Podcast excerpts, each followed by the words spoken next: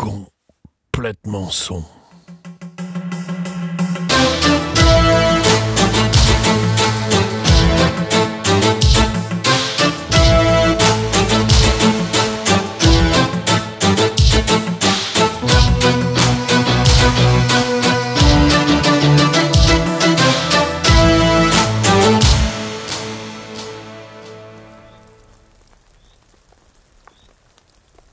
Le son, c'est le son des spectacles, le son des jeux vidéo, le son des films, de la radio, les musiciens et, bien sûr, les studios d'enregistrement.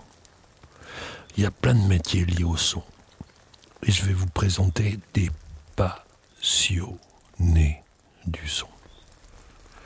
Aujourd'hui, je suis très heureux d'être avec Pascal Escoyer.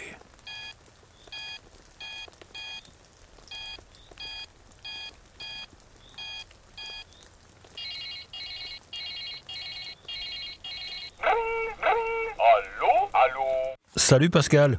Mais salut.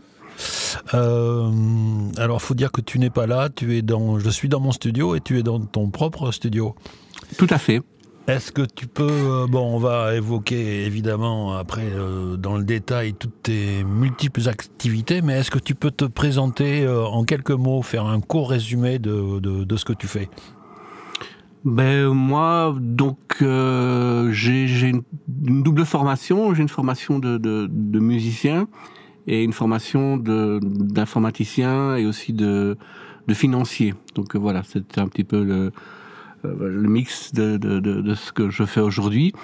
Et donc euh, dans la partie, je dirais audio, ben je, gère un, gros studio d'enregistrement ici en Dordogne.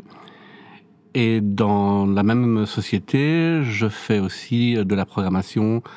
On a, on a un data center, on a nos propres, nos propres serveurs et on fait de la programmation euh, web à très haute valeur ajoutée pour le monde de l'automobile, euh, le- les, banques et les assurances. D'accord. Voilà, en gros, hein, voilà. Ok. Alors, euh, quelle est ton activité prédominante en ce moment, on va dire?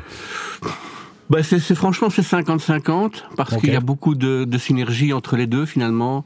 Euh, Mhm. aujourd'hui, la musique et l'informatique euh, et Internet euh, ont- sont, sont effectivement euh, totalement euh, liés. Et donc, euh, oui, je, je, je, fais un petit peu de, de, de tout tout le temps. Tous les jours, je fais un petit peu des deux. Voilà. Bon, toi, tu m'entends tout le temps? Oui, je t'entends là, oui, tout à fait. C'est super. C'est peut-être ici que ça. C'est, hein. peut-être le, ouais, c'est peut-être la, la ligne parfois Ouais. est- est bizarre effectivement. Bon, euh, je sais pas par quoi commencer. Si peut-être qu'on pourrait, euh, peut-être que tu pourrais euh, nous parler de ta collection de synthé.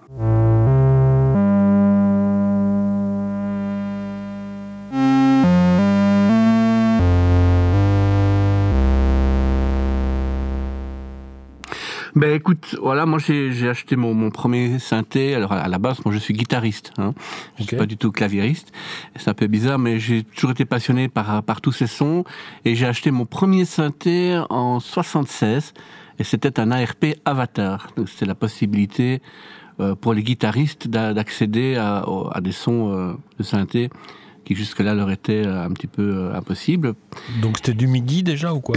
Pas du tout. Pas du tout. C'est donc euh, un système euh, avec un micro particulier qu'on mettait sur la guitare et qui, euh, qui faisait ce qu'après Roland a fait, c'est-à-dire faire du, du triggering de, de, de cordes et qui, qui déclenchait ce qui était le pendant pour ceux qui connaissent, d'un Odyssée. Donc euh, voilà. Euh, c'est d'ailleurs euh, la marque ARP a, d'a- a d'ailleurs euh, été en- engagée dans, cette, dans une faillite par rapport à ce projet-là. Leur idée étant au départ de dire euh, on va faire un synthé pour les guitaristes parce qu'il y a beaucoup plus de guitaristes que de claviéristes, donc on va faire un carton.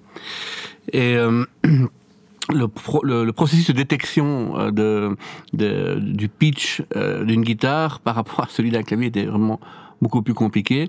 Et ça, les- ils ont tellement investi là-dedans qu'après, ils n'ont plus sorti que une machine qui était le Cadra, qui était un peu le- une tentative de revenir à la surface avec tout ce qu'ils avaient fait avant. Et après, ils ont ils, sont tombés euh, faillites en revendant euh, notamment le, le projet du Rhodes Chroma à, à Rhodes. Euh, Donc euh, ça, ça, ça a périclité, euh, ce synthé a périclité le- la société.